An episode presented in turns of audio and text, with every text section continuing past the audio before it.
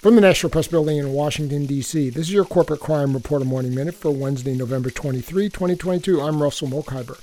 More than 100 Boeing victims' family members met with the Justice Department last week for over six hours and came out of the meeting disappointed with the result.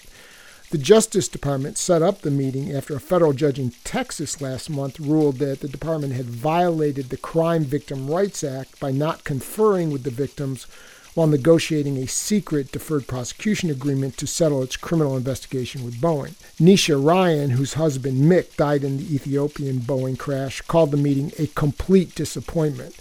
The government stood by Boeing and their secretly crafted deal against our families.